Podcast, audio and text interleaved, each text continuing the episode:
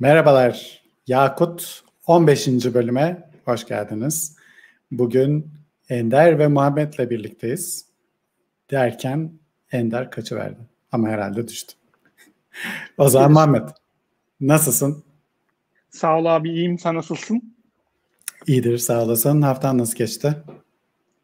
Gayet verimli bir haftaydı abi. Ee, bol bol feature yazdık. Ruby'nin sağladığı esnekliklerle birlikte hız arttıraraktan devam edeceğiz geliştirmede. Size nasıl gidiyor güzel. abi? Büyük Codebase'de işler nasıl? İyi iyi güzel. Bu hafta ama şeydi, kısaydı. Ee, üç günlük bir haftaydı bizde. Çünkü Perşembe günü Canada Day. Ondan sonra cumaları da bizim şirketteki bu yazın cumaların tatil olma geleneğini bu sene de devam ettiriyorlar. Ee, oley. İlk tatil olan cumamızdı. Ee, Perşembe de işte zaten Canada Day'den dolayı tatildi. Pazartesi günü de e, şey Amerikalıların bağımsızlık günü dördü pazar günü oluyor. Ama onun pazartesi tatil veriyorlar falan. Bizim şirketteki core ekibi de bütün ekibe şey verdi. Çünkü işte Unite'a kadar insanlar çok şey yoğun çalıştılar. Ee, bizim Unite konferansı vardı. Geçen hafta konuşmuştuk zaten e, bu hafta. işte çok yoğun çalıştıkları için bir sürü insan, bir sürü ekip e, bütün bu beş günü tatil veriyoruz herkese dediler. E, nerede olduğunuzdan bağımsız olarak hem Kanada'dayı hem bağımsızlık gününü falan kullanabilirsiniz. Onun için neyse uzun anlattım ama sadece pazartesi, salı, çarşamba çalıştım bu hafta. Kısa bir hafta oldu. E, bu hafta biraz toplantılarımı iptal edip e, biraz koda bakmaya çalıştım. Onun için ben de biraz kod yazabildim. Güzel oldu. Süper abi. Ender, senden ne haber? Ender abi mikrofon kapalı. Ee, evet biliyordum da şey mouse böyle burası biraz dar olmuş şey yapamadım. Ee, iyiyim ben de güzel valla e, güzel bir haftaydı sıcaklar başladı Karadeniz'de çok sıcak nem var ve müthiş bir hava var bugün. Bugün yarın yağar herhalde yani bugün yağdı da yarın fırtına sel olacak gibi bir durum var. Ee, yoğundu ya işler güçler işte biz e, takımı büyüttük biraz kendi tarafımızda Atlas'ta Yarın bir gün duymuş olursunuz. Community'den çok iki, güzel iki tane insan katıldı. Ee, onun dışında İngilizce podcast'im yayınlandı ilk defa. O benim için çok güzel bir şey oldu açıkçası. Yani e, her yerde söylüyorum kusura bakmayın. Peter'la yaptık. E, dinleyebilirsiniz onu da öğretim bandından söyleyeyim. Devamı da gelecek birkaç kişi daha var kafamda.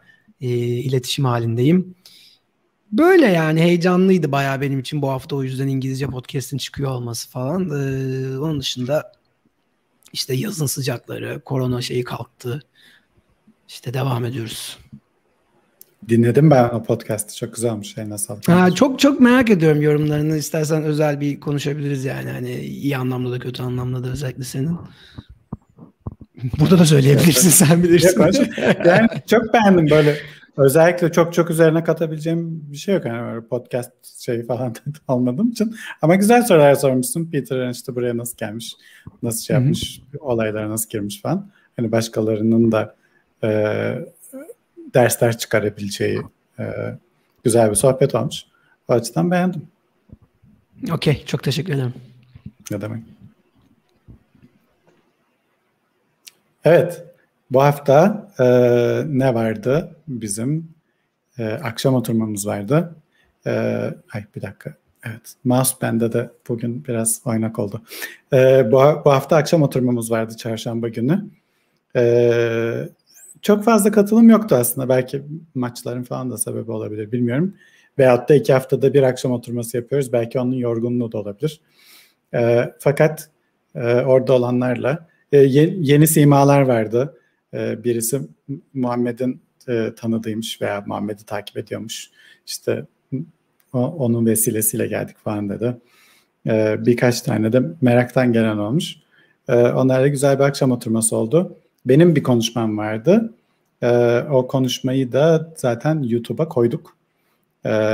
Yazılım fikirlerinin gelgitleri e, diye bir konuşmaydı. Benim adıma güzel geçti. E, ben sunarken epey eğlendim. E, bu konuşmayı ben daha önce Dev Talks Romanya'da yapmıştım. Onun için yani slaytlar İngilizce ama Türkçe bir sunum. E, Türkçesinde biraz doğaçlama sunum yaparken birkaç şey daha kattım. biraz daha güzel oldu diye düşünüyorum İngilizce sunumdan. Vakit sınırı da çok olmadığı için e, biraz daha rahat bir sunum yaptım. Onun için şey tavsiye ederim. Benim konuşmam ama yine de tavsiye ederim. Hoş Ender de oradaydı. Belki Ender de kendi fikirlerini benim konuşmam için söyleyebilir bu sefer. Evet bir iki kelime bir şey söylemek isterim. Hani e, sen benim podcast tarafında övdün ben de seni burada öveyim. Ya vallahi öncelikle yani e, bu, bu bizi şu an dinliyorsanız ve hala e, community'deki sunumlara gelmediyseniz özellikle Ufuk abininkine gelmediyseniz bence gerçekten e, yüzü burada diye söylemiyorum ama çok fazla şey kaybediyorsunuz. Ben bunu e, bir kere burada ekleyeyim. İkincisi Ufuk abiyle çalışma şansını ben bulduğum için özellikle bir seneye yakın bir zamanda kendisi benim e, leadimdi. E, buradaki çalış yaptığı çalışmanın bir kısmını da biliyorum. Ondan sonra onun eski çalıştığı şirkette ben çalışmaya devam ettim falan. Hani anlattığı hikayede aslında o 20 plus tecrübenin hani o yazılım sektöründe olmanın ve oradaki tecrübelerini aktarması. Yani e, aslında bahsettiği şey eski yeni gibi bir şey. Yani eskiden olan şeylerin önümüze yeni diye koyulup e, ama bizim eskiyi unutuyor olmamız e, yeniymiş. O hadi öğrenelim demiş ama zaten var. Hani e, basic'te e, ve güzel noktalara değindi. Özellikle voice konusunda zaten kendisi hiç burada lafı geçmiyor ama gerçekten çok deneyimli ve e, çok güzel iş yapmış zamanında bir e, insan olduğu için Valla videoyu izleyin derim. Sonrasındaki tartışmamızı yok. Ben biraz çıkıntılık yapıp e, sürtüşme, sürtüşme değil de farklı fikirlerle gelince orada da güzel bir e, konuşma oldu ama onun o YouTube'da yok ne yazık ki. Yok değil mi? Ben yok diye biliyorum. Bildiğim kadar yok. Evet.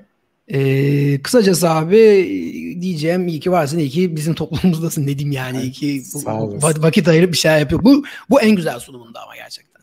Ya bence. E, yaptıkların evet. arasında. Evet bu en iyisiydi. Ya ben şeyi çok seviyorum. Teknik bir şey yok çünkü. Hani hmm. Ruby'de bulduğum bug şu bu onlar çok tek ben yarım teknik yarım hikaye ama bu tamamen tecrübe yani. Bunu e, başka türlü kim bulamazsın yani. Hani bu tecrübe olduğu için e, fontlar, yazı falan da çok güzeldi. E, güzel de anlattın. Hakimsin diyormuşum. Teşekkürler. Konuşmacı alanında uzman bir abimizdi evet. Konuşmacı iyiydi değil mi Muhammed? Sen gelmedin ama iyiydi yani. Abi öyle duydum abi. ya. Arkadaşlar öyle söylediler. Sağ olun. Teşekkürler. Bu arada konuşma falan demişken bu hafta ben bir şey daha yaptım onu söylemeyi unuttum. Ee, düşünüyordum düşünüyordum Ruby Kaigi'ye bir şey gönderebilir miyim bir konuşma şeyi. Böyle aklıma da bir şey gelmiyordu. Sonra bir baktım 40 küsür tane falan başvuru var. Böyle son gün kapanacak birkaç saat kalmış. Hangi çarşamba günü mü ne kapanıyordu? Ee, Böyle 10 dakika kala bir tane konuşma şey gönderdim.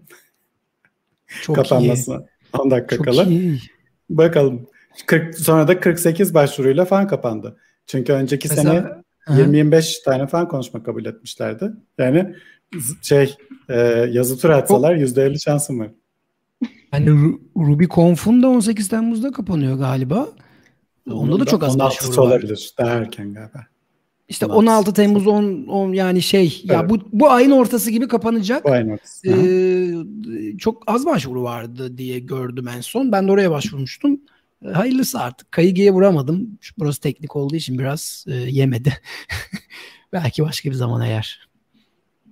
Ama sen evet, Kayıgi'de yapmıştın değil mi? Bir kere. Kayıgi'de yapmıştım. Aslında bir önceki konuşmamdan çok da farklı bir konuda olmayacak yine bu RBI Generation şey ama onun bir başka kısmını şey yaptım. Çünkü bu DSL'lerle ilgili metotların RBI'da çıkarımını da yaptık biz o son konuşmadan beri. Ee, onlar orada da ilginç bir şey çıktı, pattern çıktı. Böyle bazı DSL'ler lint edilmiyor. Mesela Active Record'da falan belongs to'lar bir şeyler, association'lar yazıyorsunuz ya. Onlar bazen kontrol edilmiyor ve karşılığı olmayan association'lar falan çıkmaya başladı bizim uygulamalarda. Ve onu biz bu DSL'ler için RBI Generation yaparken keşfetmeye başladık. Çünkü hmm. association'ları discover ediyoruz, şey yapıyoruz falan. Onu discover ederken bir baktık böyle mesela o öteki ucu yok. Burada belongs to var, burada inverse var bilmem ne falan ama yok aslında orada. Ve yanlış tablolara vermişler falan. Veyahut da başka değişik open source şeylerde, gemlerde bug'lar çıkmaya başladı helper method tanımlamışlar. Helper methodun adını veriyorsun ya sembol olarak. Aha. Ama metot var mı yok mu belli değil. Runtime'da çağırsan yani helper metodu gerçek metot yok. Silinmiş. E, runtime'da çakacak. Biz generation yaparken gerçek metodu bulup onun parametrelerini de generate etmeye çalışıyoruz şeyde helper metodun parametreleri olarak. Gerçek metodu bulamayınca çakılıyoruz biz var diye varsaymışız. Ama o çakılma aslında bir bug gösteriyor yani Cem'de falan. Yani. Onu biraz bu DSL'leri işte çünkü şeydeki Rails'deki DSL'ler çok magical. Yani belongs to diyorsun veyahut da bir tane attribute tanımlıyorsun. 20-30 tane metot tanımlanıyor arkada. Hangi metotlar tanımlanıyor kimse bilmiyor. Bir metot görüyorsun bu nereden geldi bilmiyorsun falan. Bunları RBI dosyası olarak çıkarınca aslında böyle go to definition deyip o definition'lara gitmek falan mümkün.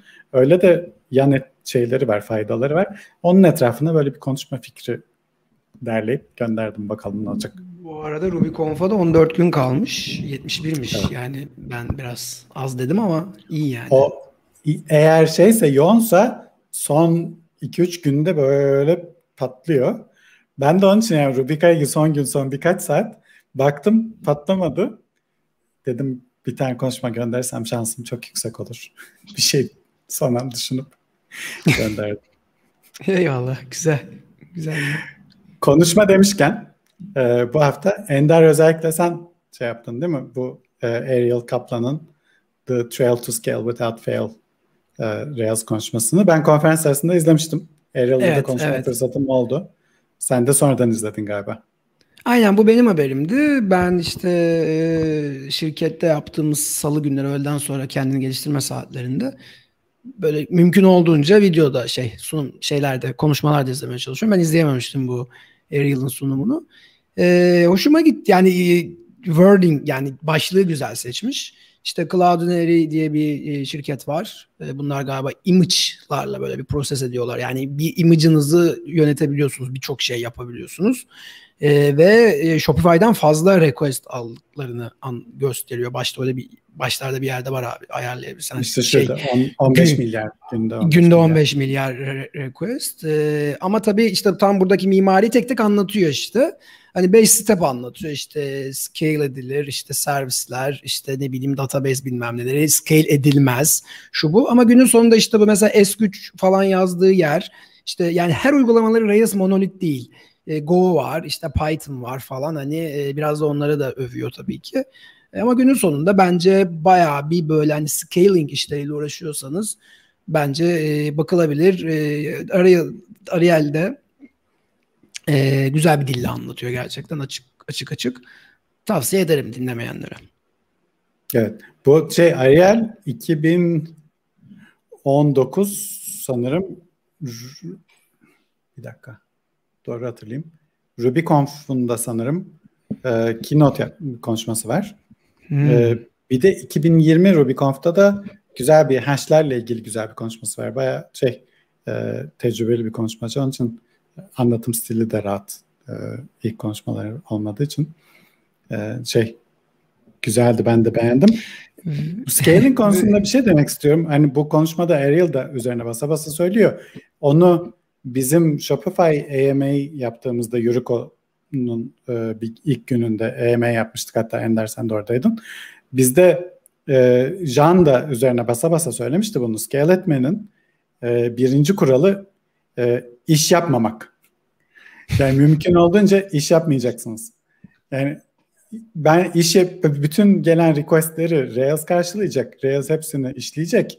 Ondan sonra onu karşılayacak falan dünyasında scale etmek diye bir şey mümkün değil. Böyle İyi bir dünya yok. Mümkün olduğunca caching, mümkün olduğunca iş yapmadan, tekrar tekrar hesaplama yapmadan en ucuzundan requestleri karşılamaya çalışırsanız ancak scale edebiliyorsunuz. Yani Shopify'da öyle scale ediyor, GitHub'da öyle scale ediyor. Şeyde e, Zaten şey var bak fark ediyorsan 15 billion geliyor CDN'de 1 milyona düşüyor. Get'ten sonra 100, 150 milyona düşüyor Rails'a gelen. CPU'ya gelen 125 milyon. Yani 25 yani 15 milyar nerede? 125 milyon nerede yani şimdi baktığında aslında bayağı bir ara şeyler var. Ee, bu sunumun sonunda enteresan bir nokta var. Ee, burası sanırım Cloud'un yani Ariel İsrail'de olduğunu biliyorum sanırım hani yanlış evet. hatırlamıyorsam. Evet. şirket global ama o şirket de galiba İsrail'de. Ee, Ruby developer bulamadıklarından gibi böyle o da hani şeylerden böyle e, bottleneck'lerden bahsederken e, onun orayı da yazmış. o da benim böyle bizim herkesin derdiymiş tabii ki diye paylaşmıştım sizde. Sonlarına doğru evet, bir yerlerde. Hatırlıyorum. Sonlarına doğru Rails is great falan. Neyse bulamayacağım şimdi yayında. O çok sona git aynen. Tamam. Çok çok sonlarda. E, feature of Rails değil de galiba neyse. Ya, neyse. Bulamadım. Specific to İsrail yazan. Evet. Specific to İsrail yazan. Aynen bu. Evet, Monkey Patch. Aynen. aynen. Hayır. Bir de şey de komik. Difficult to recruit devs who want to learn Ruby. Yani öğrenmek isteyenlerin de recruit etmek zor. Yani e, e, bayağı böyle bir garip durum. Aslında senin dediğine geliyor diğer türlü de işte hani aslında her şeyi monolite verme de başka servislerle, başka dillerle, başka güç, başka bir şeylerle e, bu işi daha e, çözebil. O da oraya götürüyor aslında biraz. Hı. Bu şey çok yöresel, kültürel değişik farklılıklar benim çok ilgimi çekiyor. Ee, şey de mesela benim çok ilgimi çekiyor. Neden bazı sosyal medya şeyleri bazı ülkelerde dominant ama başkaları başka ülkelerde veya böyle komşu ülkeler bir tanesinde herkes Facebook üzerinden konuşuyor. Bir tanesinde herkes WhatsApp üzerinden konuşuyor. Onlara hmm. komşu başka bir ülke var. Orada da herkes mesela Telegram kullanıyor falan. Mesela bu farklılık nereden başlamış ve nasıl domine etmiş falan. Yani şeyi anlayabiliyorum böyle bir tanesi böyle azıcık öne geçtiyse sonra tabii bütün parsayı yani network etkileri falan olduğu için parsayı topluyor bütün ülkede. Mesela bir ara Orkut diye bir sosyal ağ varken yıllar önce e, o böyle hatta Orkut bir Türk birisi Google'da çalışan Türk adı Orkut. Orkut büyük bir şey. Neyse o, o Google'da çalışırken kurduğu bir sosyal ağ. E, Facebook öncesi. Sonuçta Facebook Twitter büyüdükten sonra o böyle yok olmaya yüz tutmuştu. Ama dünyada en fazla kullanıldığı hala devam ettiği yer Brezilya'ydı. Brezilyalılar böyle bir şekilde Orkut'a girmişler çıkamadılar yıllarca. Böyle en son orada öldü. Şimdi bu da bana niye bunu anlatıyorum? Bu da bana öyle gibi geliyor. Yani Ruby'nin çok popüler olduğu ve Ruby developerların çok şey olduğu, e, arandığı, e, hatta böyle çok rahat iş bulduğu belli coğrafi yerler var. İşte Kuzey Amerika, Avrupa'nın bir kısmı falan. Bazı coğrafi yerlerde de başka diller çok popüler işte. Böyle değişik şeylerden dolayı, kültürel veyahut da yatırımsal şeylerden dolayı. Yani hep diyoruz ya bizde e, Microsoft böyle üniversitelere yatırım yapıyor işte .NET şu bu falan onlar mesela çok etkiliyor böyle şeyleri. E, PHP de böyle işte öğrenmesi kolay falan bir dil olduğu için belki veya ne bileyim bir şeyi ortaya koymak belki çok hızlı oluyor diye çok popüler oluyor. Neyse o ilginç ama benzer demek ki yani İsrail ile Türkiye'deki şey kültürde de benzer bir şey kırılım olmuş. Diye ben bayağı felsefi bir yerlere girdim ama. Güzel devam edelim abi istiyorsan. Burada yani Muhammed diyeceğim bir şey yoksa. Yok üstüne konuşacağım da çok konudan sapacağız yani o yüzden. tamam şey tamam peki. Kendimi frenledim. tamam. Vakit kalırsa konuşuruz sonunda. Şey, Muhammed, demişken... Muhammed'in bir şey Muhammed'in diyecek bir şeyler varsa konuşuruz. Diyecek bir şey varsa şey yapalım. Ama tamam. şey var abi gerçekten. Orada yazılan üzerine gerçekten başka dillerde e, belli bir seviyeye gelen bir insana Ruby'ye çevirmek gerçekten çok zor. Yani çünkü mantıksız geliyor. Aşırı mantıksız geliyor. Mesela Go yazan birisine gidip siz meta programming'de oluşan metodları gösterdiğin zaman işte sen belongs da ekliyorsun kendisi şu metod da ekliyor dediğin zaman adam diyor ki ben böyle bir şey yazmadım ki neden var bu burada? Neden böyle bir şey ekliyor bu buraya? Belki başka bir şey ekleyecek falan böyle. Yani gerçekten e, Ruby'ye başka dillerde belli seviyenin üzerine çıkmış olan insanları adapte etmek inanılmaz zor bir şey. Bence Ruby'dekileri de diğer tarafa adapte etmek zor oluyor da. Yani biraz şey burada Ruby e, çok magic ya. Fazla magic hatta yani. Birçok insana zaten itici gelen kısmı da bu oluyor. Çok insana da çekici gelen kısmı da bu oluyor yani.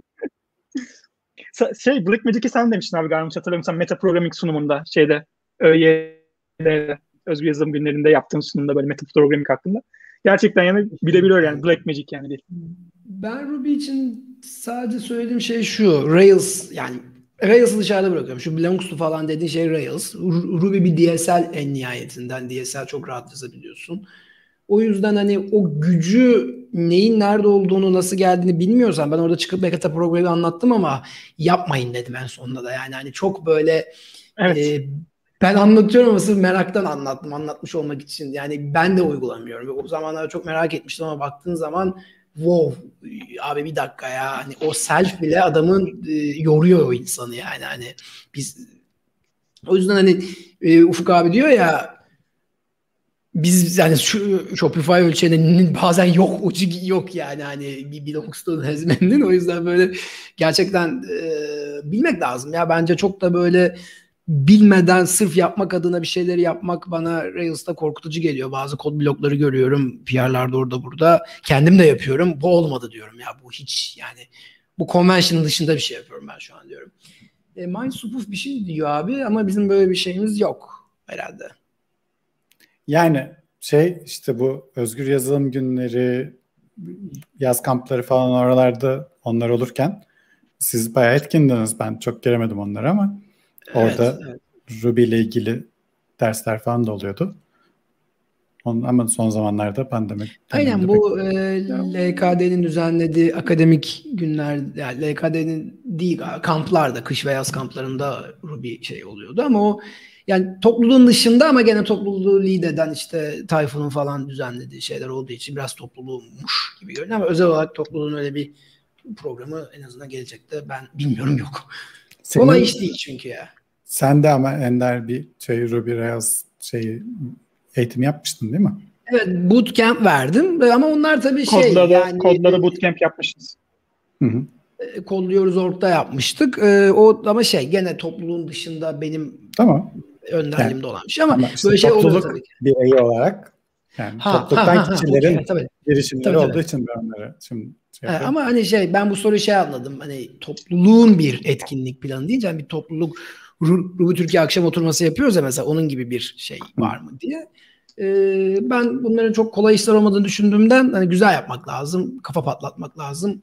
O yüzden e, vakit bulmak lazım diye çok şey yapmıyorum. Biraz önde duruyorum. Ama belki olur. Belki şu an yok ama benim bildiğim. Evet. O zaman burada çok şey yapmayalım. Rails'dan devam edelim. Rails altın 1.4 release olmuş. Ee, aslında changelog'a da çok de- detaylı bakmadım. Ee, çeşitli active support, active model şeyleri falan var. Ama point release e, hani söylemeden geçmeyelim diye şey yaptık. unutmuşuz ee, ama. evet unutmuşuz. olmuş bayağı da şey. Eski evet. 9 gün olmuş. Demek ki aslında gün. geçen hafta bahsetmemiz gerekiyordu. Ee, aslında paylaşmışız. Ama, gözden kaçmış. Yaşar paylaşmış galiba. Bizim şeyimizden kaçmış. Yani Reaza 6.1 serisinde olanların upgrade etmesini tavsiye ederiz. Point release'leri zaten takip edin. Ee, şeyde e, orada çeşitli bug fixler oluyor. Ee, güvenlik şeyleri de olabiliyor bazen. Onun dışında e, Reaz'ın nesi şeyinde head'inde değil mi? Bu Rails 7'de gelecek bir özellik. Evet, Active evet. Relation Destroy All. Bunu Ender istiyorsan sen şey yap. Aynen. E, şimdi bu Rails kullananlar bilir. Yani destroy vardır. Bir de destroy all vardır. Destroy all e, oradaki bütün objeler yani sizin hangi resource'un destroy olmasını istiyorsanız all dediğinizde artık e, o bütün yani active relation'ı e, siler. E, burada yalnız büyük şeylerde e, problem oluyordu e, memoride. Bunu e, çeşitli yöntemlerle çözülüyorduk el elle ama artık e, batch size verebiliyorsunuz. Ruby'de çeşitli şeylerde batch size verilebiliyor bu find ederken falan özellikle. Yani mesela büyük işlerde biz mesela böyle atıyorum 1 milyon kaydın olduğu şeyi içinde dönerek record'u eğer güncelliyorsanız böyle batch batch günde işte bin bin güncelleriz atıyorum 10 bin 10 bin gibi. Burada da silerken diyor ki hani batch size e, default 100 veriyorum ama siz bunu verebilirsiniz. Mesela bu bizim gerçekten yaşadığımız bir problemdi. Ama biz Dragons 7'de biz 6.1.4'teyiz e, kendi Atlas projemizde. Ama 7'ye geçince ben o yeri düzeltmeyi düşünüyorum ben açıkçası. Bu kullanılabilir bir yöntem olacaktır. Keza Muhammed de burada buradan bilmiyorum ama e, o da belki bir şeyler söyler. O da buna heyecanlanmıştı. Galiba düşmüştü de geri geldi. Hmm. Evet, geldim abi. E, abi tamam, şey Destroy All konuşuyorduk da. Senin de tecrübelerin vardı. Sana attım pası. İstersen birkaç kelime bir şey söyle. Şimdi normalde biliyoruz yani internette bazen e, daha doğrusu uygulamaların üzerinde bazen silme işlemi yapmak gerektiği zaman çok fazla bağlantı alıyor üzerinde relation'lar alıyor. Bizim de bir tane tablomuz var. Yaklaşık olarak bir account sildiğim zaman falan böyle nereden baksan abi şey yapar. E, 60 bin record falan silmesi gerekir böyle. Hatta 60 bine bağlı recordlar falan da var böyle. Ama şey böyle GDPR'dan dolayı böyle veri tamamen uçurman lazım müşteri istediği anda. O tarz bir senaryo. Bu için ben de şey yapmıştım. E, gitmiştim destroy all metodunu active record'da extend yani şey override edip böyle. Daha doğrusu yeni bir metod ekleyip active record'a. Destroy all async diye metod yazdım. Bu metotta alıyor silinmek istenen objenin ID'sini job'a paslıyor. Job kendi içinde siliyor. Bu sayede webde tamamen şey olmuş oluyor. As asenkron olarak işletmiş oluyor. Müşteri beklememiş oluyordu. Diğer türlü kaç tane timeout falan ne kadar girerdi artık Allah bilir yani. Bunun şey Kore gelmiş olması çok güzel oldu. Bence daha önce gelmesi daha iyi olurdu ama geç olsun geç olmasın. Evet. Ee, bu bana bu arada daha önce konuştuğumuz maintenance task olayını da hatırlattı bu bu tip şeyleri. Eğer da, database'te böyle maintenance tarzı bir şey yapıyorsanız böyle silmeler falan yapıyorsanız zaten Muhammed'in dediği gibi background job'da falan yapmak daha şey. Onu da daha önce paylaşmıştım burada maintenance task Cem'i bizim Shopify'dan open source ettiğimiz bir şey. Oradan onu kullanarak bu sefer böyle hani arada kesilirse kaldığı yeri hatırlıyor o da şey yapıyor falan devam edebiliyor bilmem ne. O, o aklıma geldi. Onu da kullanabilirsiniz. Evet. Ama bu tabii Rails 7'de gelecek. Belki backport'a da çıkabilir ama. Ve hatta Ender belki siz uygulamanızda backport edebilirsiniz. Değişik Bilmiyorum olur. yani. evet değişik. Bayağı bir değişiklik olur ama. Bakmak lazım. Ee, bir de yine Rails main'de başka bir şey var. Independent şey instance dependent association'ların preload'u olayı. Ya Bununla bu ilgili. da güzel bir mesele gene Rails'da. Ee, bunu görünce dedim ki hani bir framework daha ne yapsın? Ee, bu preload meselesi güzel bir mesele ama tabii sadece e, galiba ilişkileri preload ediyordu biliyorduk yanlış hatırlamıyorsam. Burada artık e, yazdığınız instance'ların da skoplu olanların yani böyle işte ver bilmem ne yapmış. Bunu da e, preload edebiliyorsunuz. Bu da gene Rails'ın main'ine gelmiş. Ama bu da hani çok çok kullanılan özellikle büyük projelerde e, bir şeydi. Özellikle bence bu da bayağı bir şeyi e, rahatlatacaktır uygulamayı diye düşünüyorum. Bu, arada skoplu olanları zaten yapıyordu da bu skopta şey e, instance'ı parametre olarak alanları evet, yapamıyordu. Doğru doğru pardon yanlış şey, söyledim. Bu author'ı alıyor ya buradaki scope. O çünkü o zaman author'a bağlı bir query yapıyor. Onu preload etmesi zordu. O tip olan şeyleri e, de preload etmeye başlamış diye anladım ben değişiklikten. Yok yok doğru doğru şey yaptım. Ben e, eksik söyledim pardon. Tamam tamam yok şey değil. Evet bu da güzel bir özellik gelmiş. E, Rails'le ilgili bir dakika bu konuya geçmeden önce e, yok hayır o konuya geçelim. Ben sırayı karıştırdım. Yine Rails başlığında e, birden fazla modelde nasıl arama yaparsınız gibi bir nasıl böyle tutorial. Evet. Nasıl yapardık mesela? Sen söyle bakalım. Yani aşağı görmüyoruz nasıl olsa. Tamam, evet. ya ben aslında database'te arama yapma karşıtı bir insanım. Onun için bunlara ters geliyor bana. Yani arama arama motorunda yapılır. Ee, relational database e, arama yapılacak yer değildir diye düşünüyorum. Benim şahsi fikrim o. Onun için birden çok modelde arama yapılacaksa ki birkaç değişik projede ben bunu yaptım. Ee, arkada işte Elasticsearch veya Lucene bilmem ne falan. Yani aramaya yönelik bir engine'da arama yapıp sonra dönen sonuçların işte hangi modeller olduğu, hangi modellerin ID'si ise işte onları lookup edip onları gösterme yönünde şeydim ama bu şekilde arama yapılacaksa eskiden şey yapardık. Model model işte şu modelin içinde ki bu alanlarda işte şu kelime geçiyor mu, geçmiyor mu falan diye e, arama yapardık. Sonra onları böyle bir şekilde bu şekilde gösterirdik. Burada da zaten şu görüntüde görünüyor mu emin değilim ama curly diye bir arama yapmış. Biraz daha büyüteyim. Evet. Curly diye bir arama yapmış. arama sonucunda işte Curly Howard diye birisi çıkmış o user. Bir de böyle bir tane post çıkmış. İşte o da postun içinde Curly Howard'ın ismi geçiyor. Orada da gösteriyor işte bu bir user buldum, bir tane post buldum ve bir tane daha post buldum falan diye. Bunu nasıl modern Rails'la nasıl yapabilirsiniz onu gösteriyor. Bu arada neden veri tabanıyla arama yapılmaz diyorum onu ben biraz açmak istiyorum. Çünkü arama düşündüğümüzden çok daha karışık bir şey. Biz sanıyoruz ki bir tane keyword olacak. O keyword'ı vereceğiz. O keyword kelimenin içinde geçiyorsa bulduk. Ama işte işler o kadar basit değil. Orada ee, çünkü, geçiyorsa önemli zaten hani o nokta. Tam evet, o, nasıl, yani geçiyorsa yani? nasıl geçiyorsa, neresinde geçiyorsa. Mesela aynen, böyle aynen. bazı şeyler var, kelimeler var. Ee, e, o kelimenin başına sonuna başka harfler koyarsam bambaşka bir kelime oluyor. O kelimenin içinde geçiyor. Tamam. Peki o zaman onları match edecek miyiz? Hayır. O zaman nereden match edeceğiz? Başından mı match edeceğiz? O zaman da olmuyor bazen. Sonundan yattan o da olmuyor. Tam kelimeyi mi match edeceksin? O zaman kelime sınırlarını nereden bulacaksın? Sadece space'lerle bölsen yetmez çünkü noktalama işaretleri diye de bir şey var. Falan bu gittikçe karışık bir problem haline geliyor. Ee, sonra mesela ekler olunca ne olacak? Eğer tam kelimeyi bulacaksak mesela kedi arayacağız. Yani kedileri bulmayacak mı yani? Kedileri match etmeyecek mi? Onu match etmesini istiyoruz. Ee, falan. Ya arama zor bir şey çünkü kedileri arama motoru kediye çeviriyor. Ee, hem kedileri hem kediyi stemming yapıyor yani köküne indirgiyor. O kökten arama yapıyor falan filan. Relational database'ler eğer full text search özelliği yoksa bunu yapmıyor. Like'la search yapmaya çalışmayın derim. Güzel olmaz. Ama çok basit bir şey yapıyorsanız falan tamam. Aynen. Bu ne yapmış bakalım mı abi? Tamam bakalım. Bak, bak, ben çok... yapayım abi. Bu.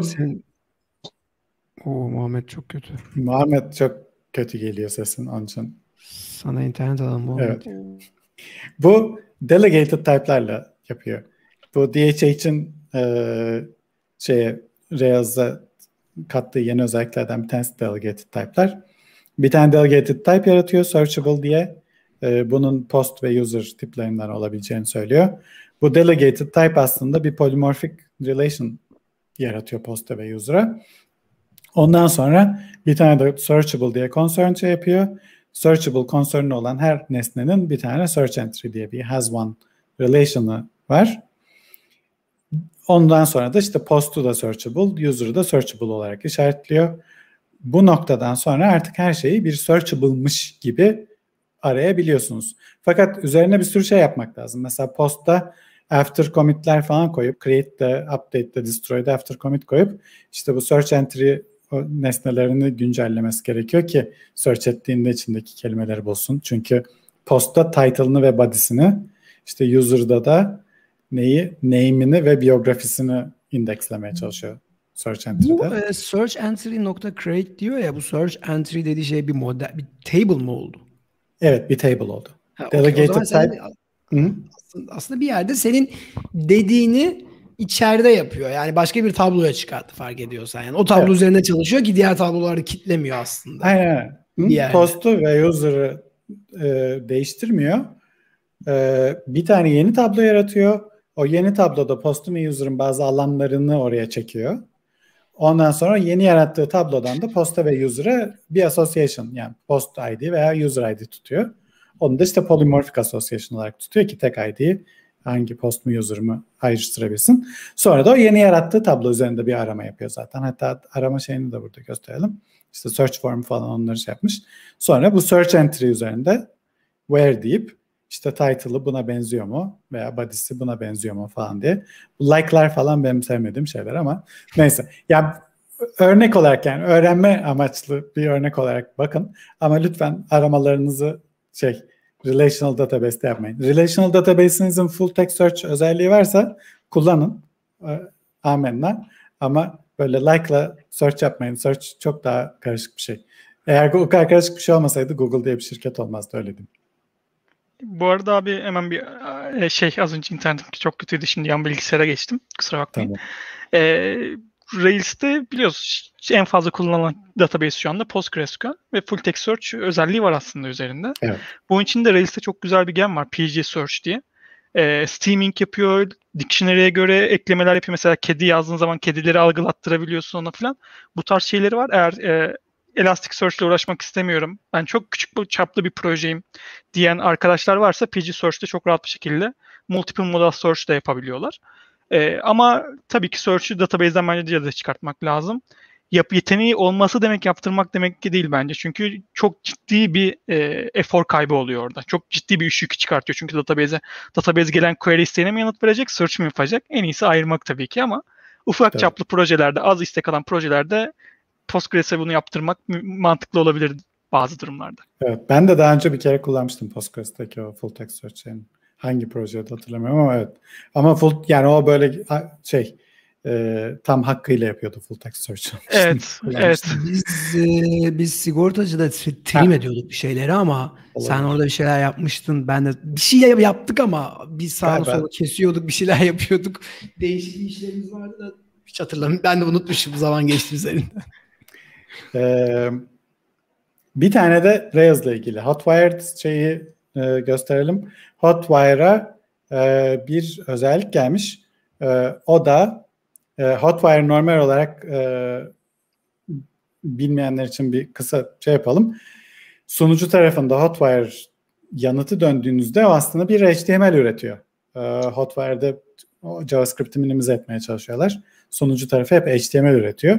Ama ürettiği HTML'in üzerinde işte data attribütlerle veya çeşitli attribütlerle diyor ki bu ürettiğim HTML gidip sayfadaki şu alanı değiştirir veya işte şu şeyin içeriğini e, replace eder falan. E, daha önce o şeyleri sadece e, sayfadaki nesnelerin ID'leriyle referans verebiliyormuş Hotwire. Yani işte gidip bu ID'li nesnenin içeriğini değiştirir falan gibi şeyler söyleyebiliyor musunuz? İşte birisi de, de girip demiş ki Hotwire'ı Django ile kullanmaya çalışıyoruz. Bu da güzel bir şey. E, Turbo'yu Django'ya entegre etmeye çalışıyorlarmış. Orada da şöyle bir e, örnek uygulama yapmaya çalışıyoruz. O uygulamada da e, yaptığımız değişiklik sayfadaki iki yeri değiştirmeye çalışıyor. Ama iki yeri değiştirmeye çalışınca ID kullanamıyorsunuz. ID'nin unique olması lazım sayfada. İşte acaba bunu herhangi bir şey CSS selector yazacak şekilde değiştirebilir miyiz demişler. Onun değişikliğini yapmışlar. DHH de öyle olur böyle olmaz bilmem ne falan sonra ikna olmuş. Biraz da değiştirip entegre etmiş. Sonuçta e, targets diye bir şey var. E, öyle olmuş. Targets deyince target deyince DOM ID vermeniz gerekiyor. Target deyince herhangi bir CSS selector verebiliyor musunuz? O selector'a match eden her şeyi uyguluyor değişiklikleri. Böyle de bir Hotwire şeyi var. Typhoon olsaydı daha fazla konuşurduk üzerinde ama burada geçiyorum.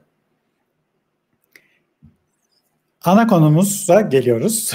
Ana konumuza gelmeden. Ana şey, yavaş yavaş geliyoruz. Ender abin deyimiyle heyecansız konular, eğlencesiz Heyecan, konular. Heyecansız konular. Bir önceki değil mi? Bu değil, bu heyecansız değil. Ben Pra'ya bayılırım. Pra güzel. De daha heyecanlı bir konumuz var. Neyse. İnternette tamam. bayağı konusu oldu da onu, ona geleceğiz. Ee, Pry çok e, benim de sevdiğim bir araç.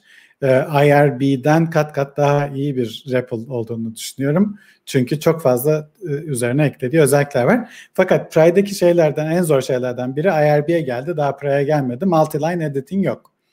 Yani böyle satır satır yazmanız gerekiyor Pry'da. Onun için ben de olabildiğince her şeyi tek satır yazmaya çalışıyorum ki işte yanlış olursa bir satırı tekrar çalıştırayım, işte de düzelteyim falan. Hala ben de öyle şey yapıyorum. Ee, bu Kevin Jalbert Pry'la editing nasıl yapılır? Ben de bilmiyordum. Ben de burada öğrendim. Ee, editing aslında Pry'da editör konfigür ederseniz sizin editörünüzü açıp onun içinde edit etmenize izin veriyormuş. Ee, bu editör olarak da işte Atom editörünüzü veya Vim'i veya işte VS Code falan ne isterseniz kullanabiliyorsunuz. Onu doğru ayarlarsanız işte burada ekran görüntüsü falan bir şeyler de var.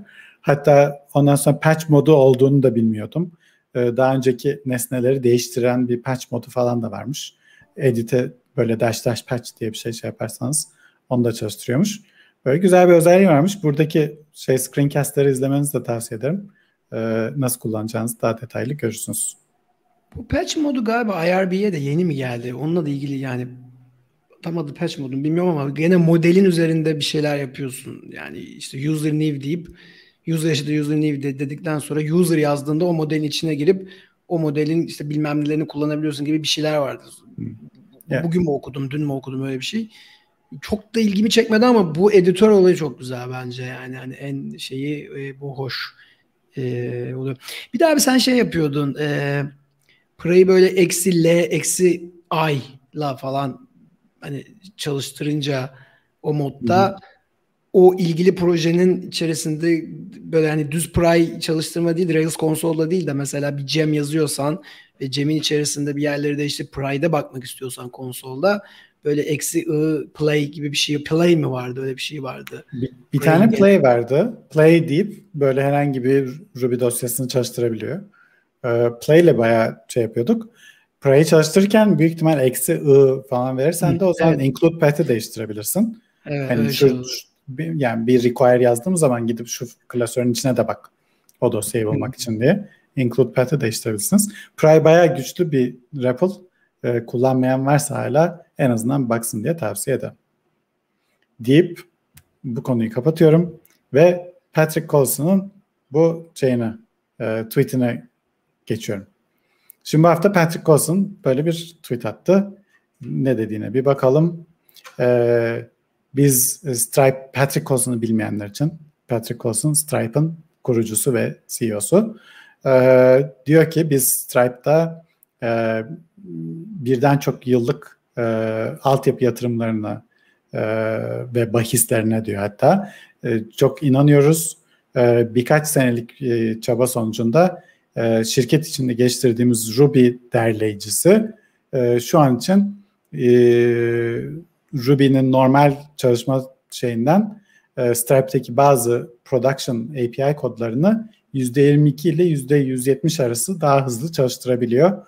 E, böyle problemlerle ilgileniyorsanız e, çalışan arıyoruz diye böyle bir e, tweet atmış. Üzerinde de işte biraz açar mısın? Nasıl yapıyorsunuz? İşte bunu şey yapar mısınız falan. Sonra Sorbe ekibinden e, birkaç insan da işte Sorbe.org sitesini takipte olun. Bunu işte open source yapacağız falan diye şey yapmışlar. Üzerine e, ertesi gün Penelope e, Fippen e, bu Penelope de Stripe'da çalışıyor. Hatta Ruby format falanla ilgili konuşmaları var belki. Takip edenleriniz vardır. E, Penelope'de bu compiler'ın az çok ne olduğunu biraz açıklayan bir tweet atmış. E, bunu ben daha içinden de biliyorum. E, çünkü e, biz bunun bir preview'unu görmüştük e, Shopify'da. E, şeyle Stripe'la çok yakından çalıştığımız için bu Stripe'ın e, Sorbe üzerinde çalışan ekibinin e, bir projesi. Sorbe şöyle şey yapayım. Aslında Stripe'ın Sorbe'yi inşa etme sebeplerinden bir tanesi Stripe e, acaba Ruby'den başka bir dile geçebilir miyiz diye düşünmüş bir noktada. E, çünkü Ruby'de Ruby Rails'siz kullanıyorlar ve Ruby'yi çok dinamik kullanmıyorlar. Onun için aslında e, Stripe'ın kodu e, Ruby değil de başka bir dilde de çalışsa Stripe için çok bir şey değişmeyebilir. Onu düşünürken sonra fark etmişler ki başka bir dilde bütün Stripe'ı tekrar yazmaya çalışmak falan delice bir şey.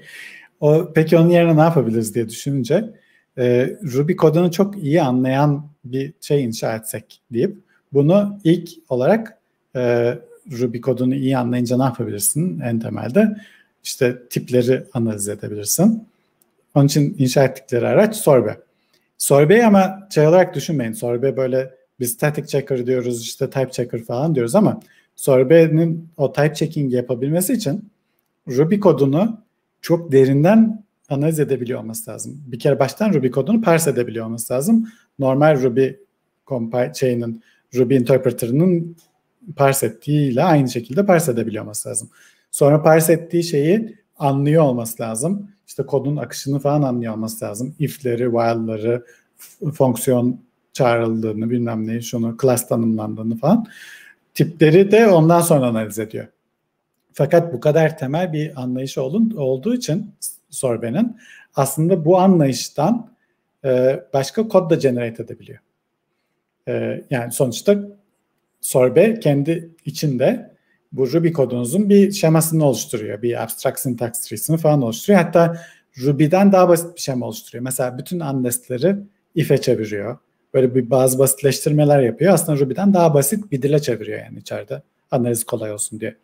O daha basit dili de gidip C kodu generate edecek şekilde programlarsanız aslında Ruby'den C'ye compile eden bir compiler yaratmış oluyorsunuz. Ee, hani Sorbe ekibinin ne alaka compiler falan diye düşünen olursa e, Sorbe ekibinin yaptığı bu Sorbe'nin Ruby kodunu anlayışını alıp e, LLVM şeyine çevirmek. E, bit kodu var. Yani C koduna çevirmiyor tam olarak ama LLVM bit koduna çeviriyor.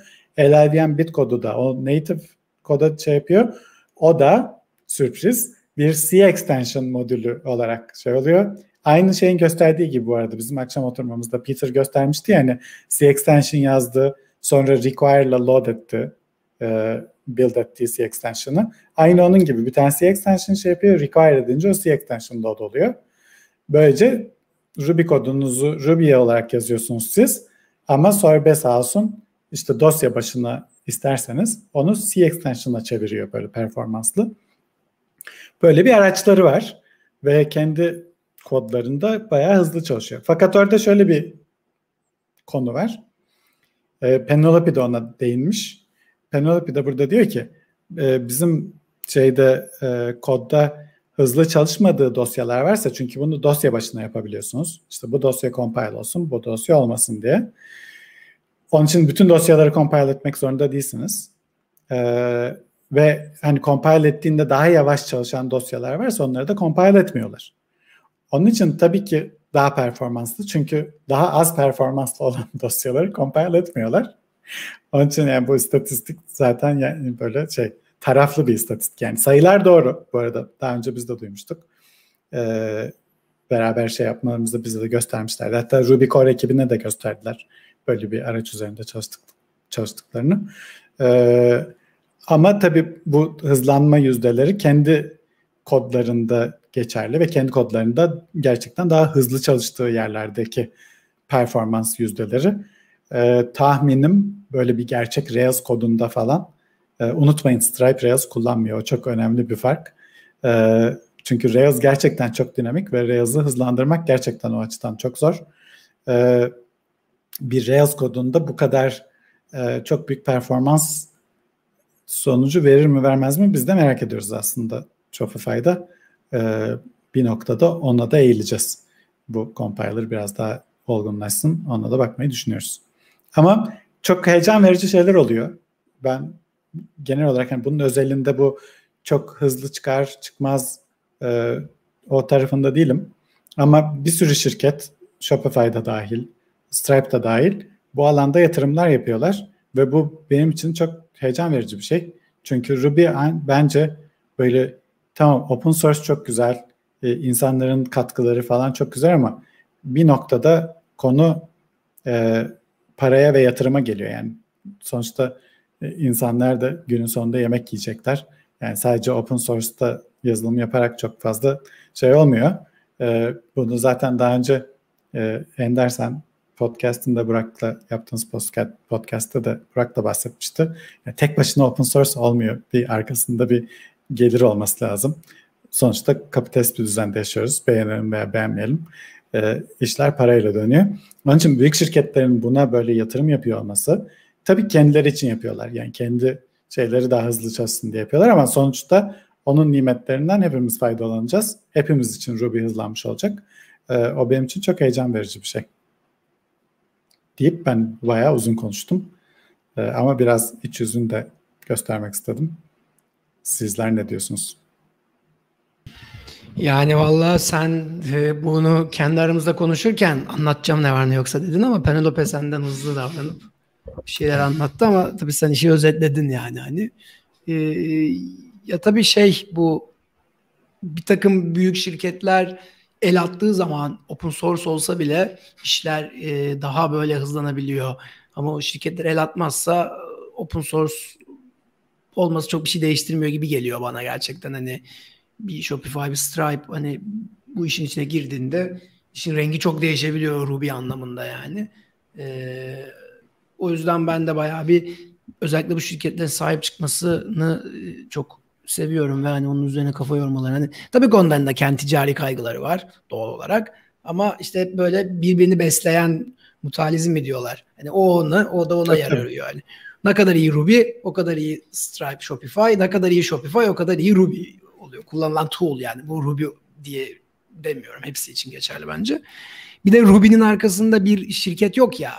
Hani Go'nun arkasında Google var. Hani istediği şeyi yapabilir belki ama Ruby'de öyle bir şey yok.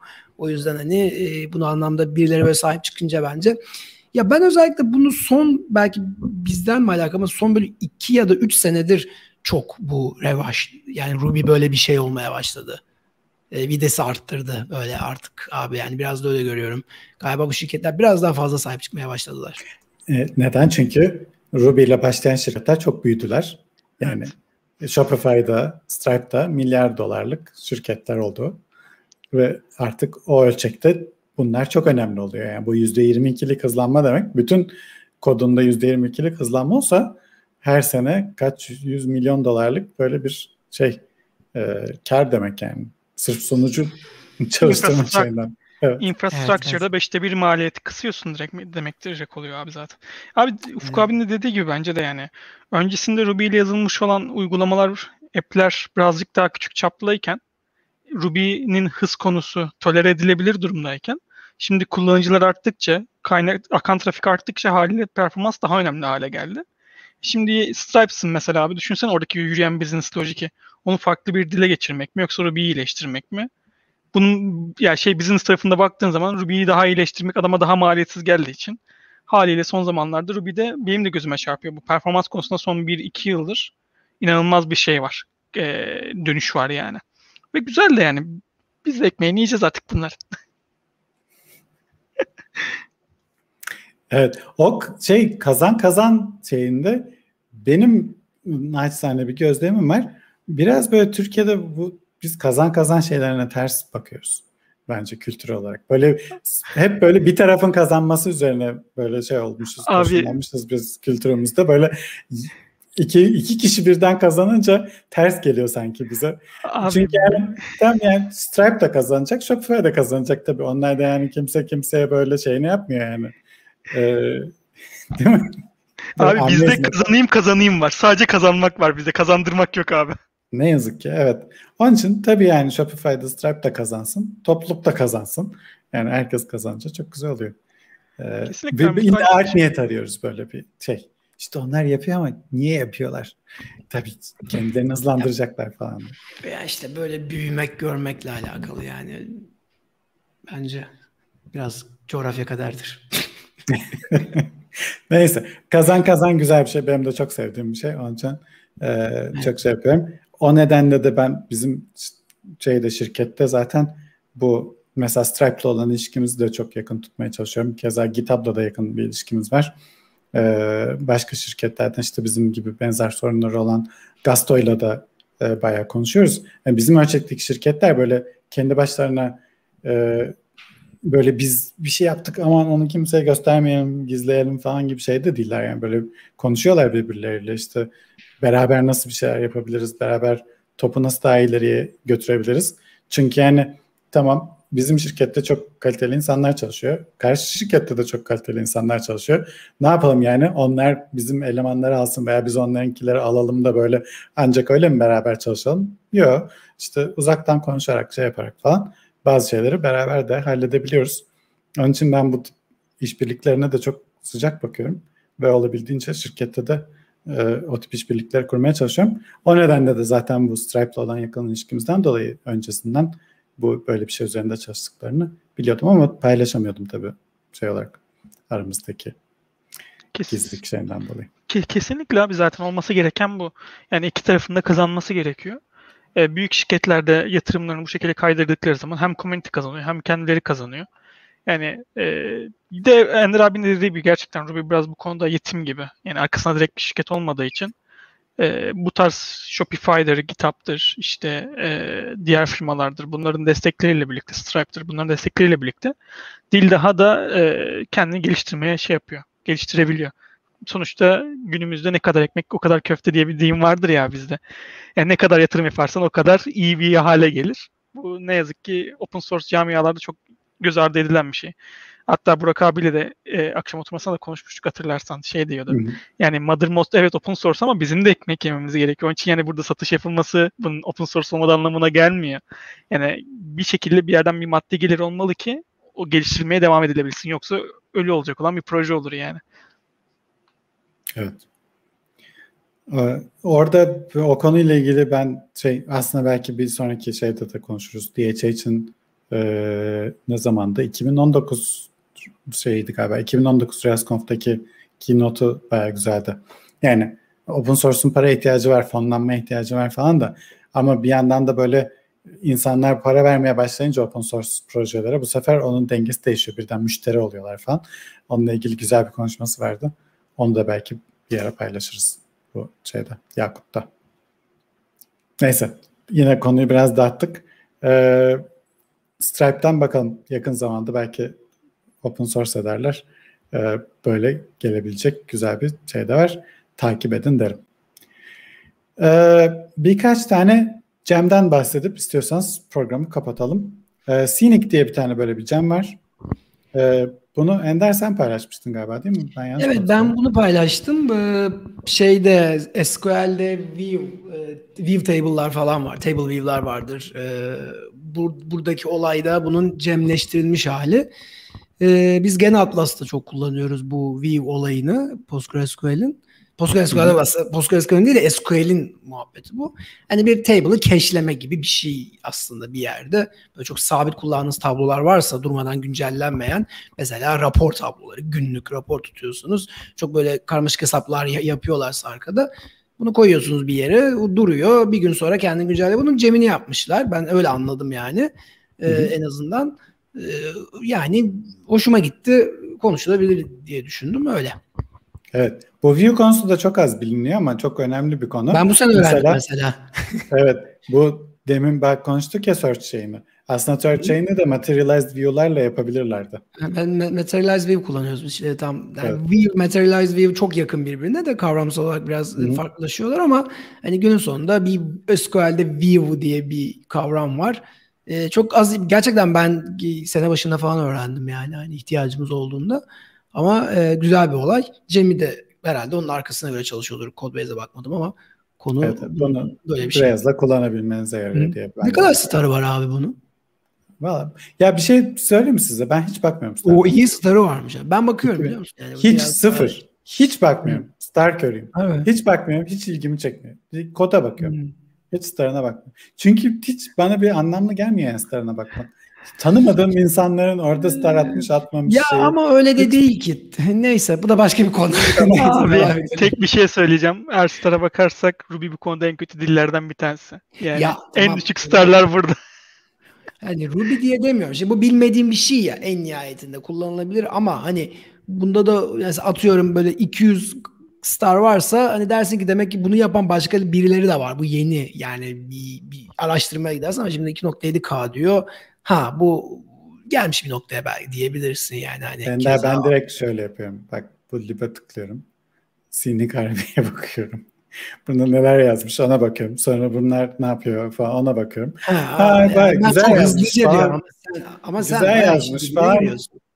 E, yani bana da Star'dan ben adamın yazdığı Ama kodu, hayır. yani iş başvurusu yapsa Star'a bakmayacağım. Yazdığı koda bakacağım. Aynı hayır şey. ama ben kullanmak değil böyle haberleşme konuşmak ha, için söylüyorum. Yani orada az starını görsem bunu ben paylaşmazdım. Niye yani değerli değil diye o anlamda.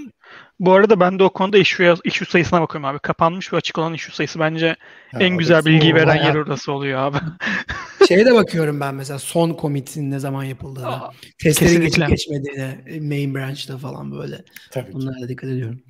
Çok şey var ama o tabii kullanıma doğru gidiyor artık bir süre sonra şey değişmesi. Okey.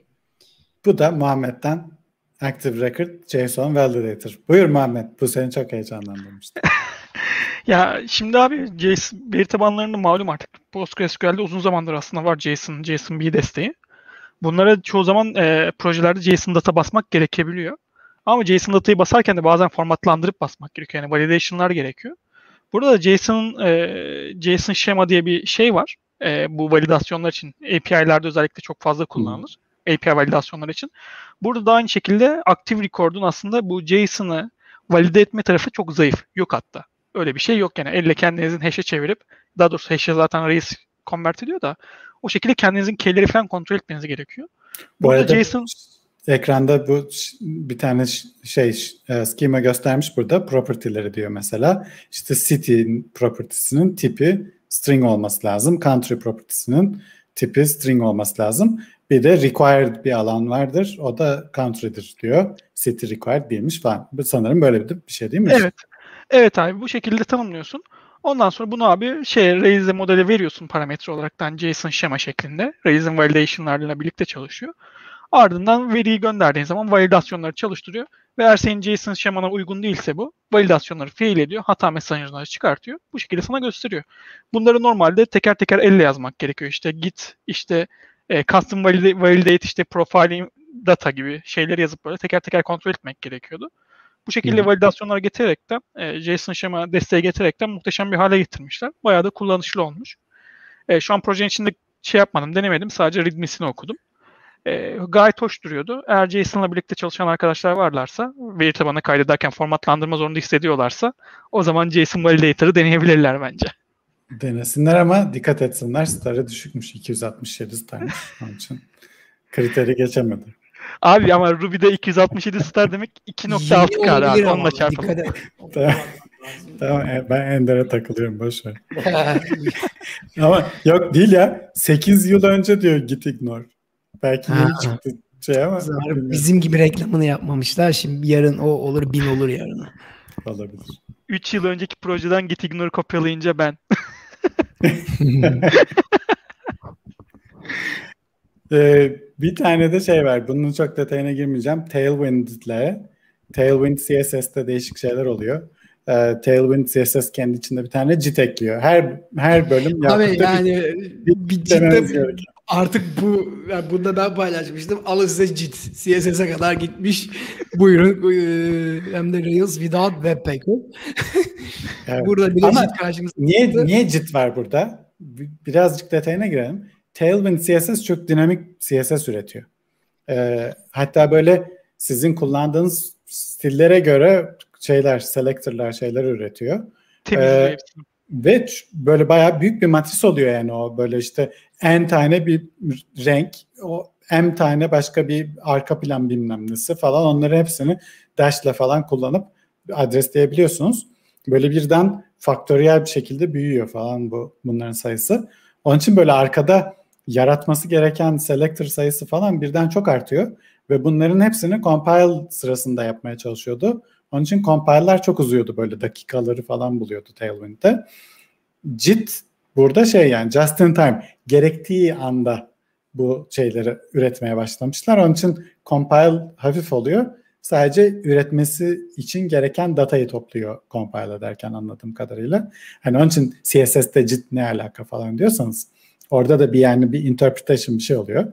Ee, compile time'daki şeyi bunlar runtime'a çekmişler. Runtime'da böyle hızlı bir şekilde. Development'ta bu özellikle önemli. Bunu da işte Rails'la entegre eden bir şey olmuş. Onun için burada da bir JIT var. Ne yapalım? JIT is everywhere. Artık haftaya da herhalde JIT yemeği falan böyle bakacağız. Ya, yemeği ihtiyaç Java, anında yapmak. JavaScript'te JIT konuştuk değil mi? V8 falan onları demiştik. Ondan sonra Ruby'de JIT konuştuk. CSS'de JIT konuştuk.